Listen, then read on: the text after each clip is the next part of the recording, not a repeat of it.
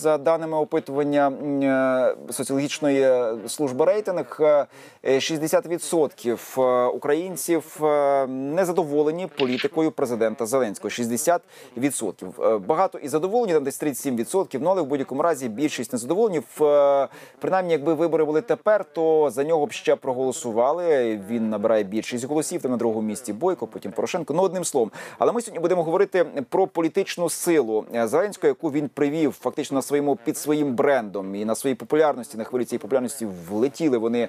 Ця зелена хвиля у Верховну Раду України. Монобільшість. Отже, рік монобільшості в Раді дані вашої служби фонду демократичні ініціативи.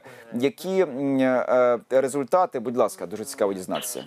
Ну, дивіться, якщо говорити, ви навели цифри рейтингу, да, у нас в принципі тут не особливо не відрізняються. Ну, от якщо у нас є питання, як ви вважаєте, події в Україні розвиваються у правильному чи неправильному напрямку? В неправильному напрямку каже 60%. Це наше липневе опитування спільно з центром Разумкова. Так що тут цікаво, що після обрання Зеленського і після виборів до Верховної Ради е, в Україні був нечуваний оптимізм. Тобто більшість вважала, що, ем, що е, країна йде в правильному напрямку, а зараз абсолютно дзеркальний. Дзеркальний результат, тобто, все повелося е, повернулося на круги своя, так як було за Порошенка, коли теж більшість вважала, що е, країна йде в неправильному напрямку.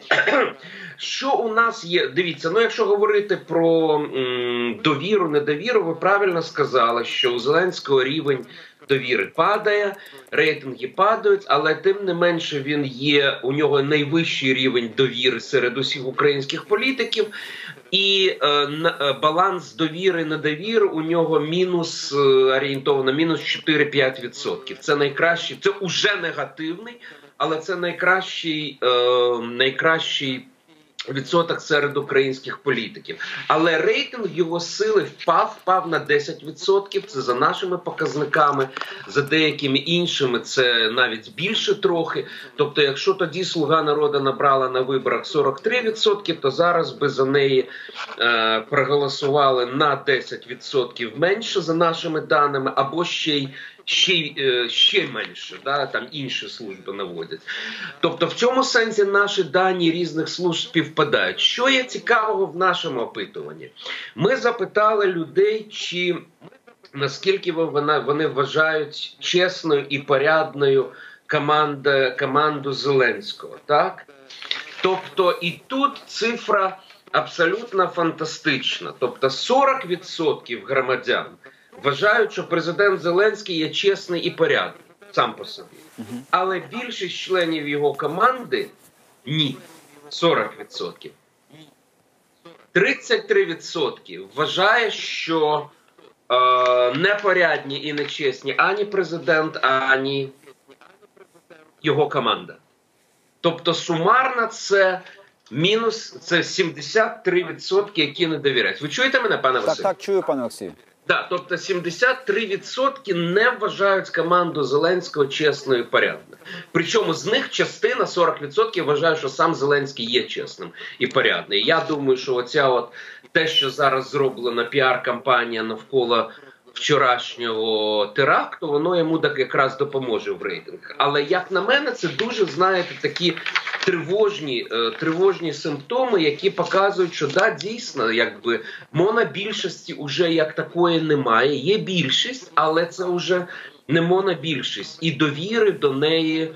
І довіра до неї падає. При тому, що все-таки слуга народу да, лишається на першому місці. Але ми бачимо, що по Києву вже ситуація інша, що там може випередити їх європейська солідарність, так може бути в інших містах, там інші політичні сили. Тобто ситуація достатньо непроста на місцевих виборах, хоч, хоча казати, що немає шансів там у слуг народу зберегти більшість, е, отримати вірніше більшість в багатьох радах, це теж буде неправильно. Тобто їх не треба недооцінювати. Ну точно знаю, що збирають в багатьох, можливо, міськрадах там меншої меншого рівня, нижчого рівня радах депутатів, е, ну кандидатів, хто б ішов від слуги народу, не скрізь вистачає людей. Е, е, Наскільки я розумію, от Юзік, цей так славнозвісний учасник кварталу, тепер народний депутат, піде в мери Кривого Рогу, зокрема. Ну тобто такі от достойні люди, досвідчені, якщо, це, очевидно. якщо це правда, то це ганьба, звичайно. так. Ну я читав таке, Я не тут знаю, може це може це не підтверджена інформація. Ну, можливо, ну вже про це тут е, і фотожаб достатньо було і всього Ні, ну іншого. з. Ні, фотожаби це зрозуміло, да, тому Ну але що точно те, що такі є е, рекламні проспекти, е, приходь там до нас, будемо змінювати разом. Ну очевидно, це знову ж таки закидання цієї історії. Ну і е, кандидат на посаду мера Києва, пані Ірина Верещук. Ну в досвідчений політик, колись була мером Рави Руської. ні, ні, ні, чекайте, невеличкого містечка. казати, казати досвідчений політик. Я думаю, що це перебільшення. Так? Скажімо Вона так, була мером Рави. Руської. Скільки політикіній, да, скільки там населення в Раві Руській, пане Василю? Ой, там кілька тисяч. Дев'ять тисяч. Да, да, да. Ну, до- до 10 тисяч, тисяч. да? Так. А у неї є рік в політиці, да? тобто, да, вона в політиці, вона депутат, вона спікер. Да, фактично спікер від партії, е, ледь не сказав від партії регіонів, від партії Слуга народу, тобто її роль спікера. Да, вона з цією функцією справляється. Сказати, що вона досвідчений політик, або сказати, що вона ну там досвідчений господарник. Ну вибачте, вибачте. Да? Тобто, все-таки на Київ, і це не місто з. е, Населенням в 9 тисяч. Ну погодьтеся, що це трошки і різні речі. Опитування показують, що опитування показують, що ну у, у кличка, як би до нього не ставилося, у мене до нього теж багато критичних зауважень, що у нього є суттєва перевага. І тому я думаю, що насправді більшість і кандидатів від інших політичних сил вони висуваються не для того, щоб перемогти. Да, а це гасло Олімпійських ігор, що головне брати участь, але їхнє завдання тягнути партійні списки вгору. Мгм. Так, оце я думаю, завдання і у Верещук, тому що тут якраз може виникнути ситуація. Очевидно, вона виникне, що партія удар не буде мати більшості в міській раді. Це напевно, це показують дані опитувань. І тому їй треба буде з кимось вступати в коаліцію. І от питання з ким. Чи Кличко піде на коаліцію з європейською солідарністю, чи він піде на коаліцію з владою, з партією влади? Зовсім не виключено, що він набере партію влади, що він захоче спокійного життя. Хоча знову ж таки, знаєте, я пам'ятаю, як свого часу Олександр Омельченко розповів про те, як отравився, отруївся, ем, значить, порцією суші Віктор Ющенко. А коли Віктор Ющенко став президентом, е, я пам'ятаю, коли Олександр Олександрович був мером Києва і прийшов в КМДА Віктор Андрійович і сидів Омельченко, в нього просто трусилися руки. Він пам'ятав ці слова про суші. Ну тоді, нібито, це був жарт, бо Ющенко тоді не перемагав. Янукович був однозначним фаворитом, кандидатом від влади. Але сталося так, що переміг Ющенко і довелося вже з ним домовлятися. Ну а потім знаємо, що ця історія закінчилася в принципі фіналом мерства Олександра Омельченка. Тому тут така історія із е, Ну з кличком, якщо про кличка, давайте швидко тому тут завершимо. можна і помилитися на кого ставити. Знаєте, можна сьогодні ставити на одних, а завтра вони вже Ні, будуть. йому- е, йому зараз дивіться, йому зараз не треба ставити, йому треба перемагати. Да? На посаду мера, а я ще раз кажу, що його партія цікаво, скільки набере його партія. В будь-якому випадку їй треба буде обрати з ким блокуватися. Ну, у кличка є час почекати. Розумієте, якщо раніше на нього Богдан сильно його присував, то зараз якби з Єрмаком налагодилися якісь такі більш-менш робочі стосунки. Ну і знову ж таки у президента ж лишається туз в рукаві, тобто це призначення.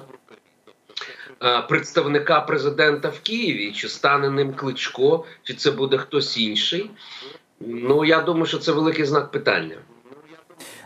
Давайте ми ще одну тему встигнемо обговорити. Вона я чому хочу її обговорити, можна її не помічати, але я точно знаю, що її рознесуть по всіх е, каналах Медведчука. Так точно цю тему. І людям краще, хто дивиться телеканал Еспресо, перемкне раніше не дивився, а подивиться, то ви почуєте е, нашу історію і історію озвучену і паном Гаранем, і ще однією людиною, яка е, озвучена, ну, яку згадали в цій історії. Отже, такий е, бізнесмен, політик. Ми якраз згадували це от отруєння, нібито суші е, Ющенка. Ющенко. Тоді якраз на дачі у Сацюка був е, і е, Давид Жванія перебував. Ну це просто так, щоб прив'язати до цієї історії, з якої ми почалися. Отже, Давид Жванія, колишній нардеп і соратник Петра Порошенка. Теж в минулому він і соратник Віктора Ющенка, чи ж він соратник не був.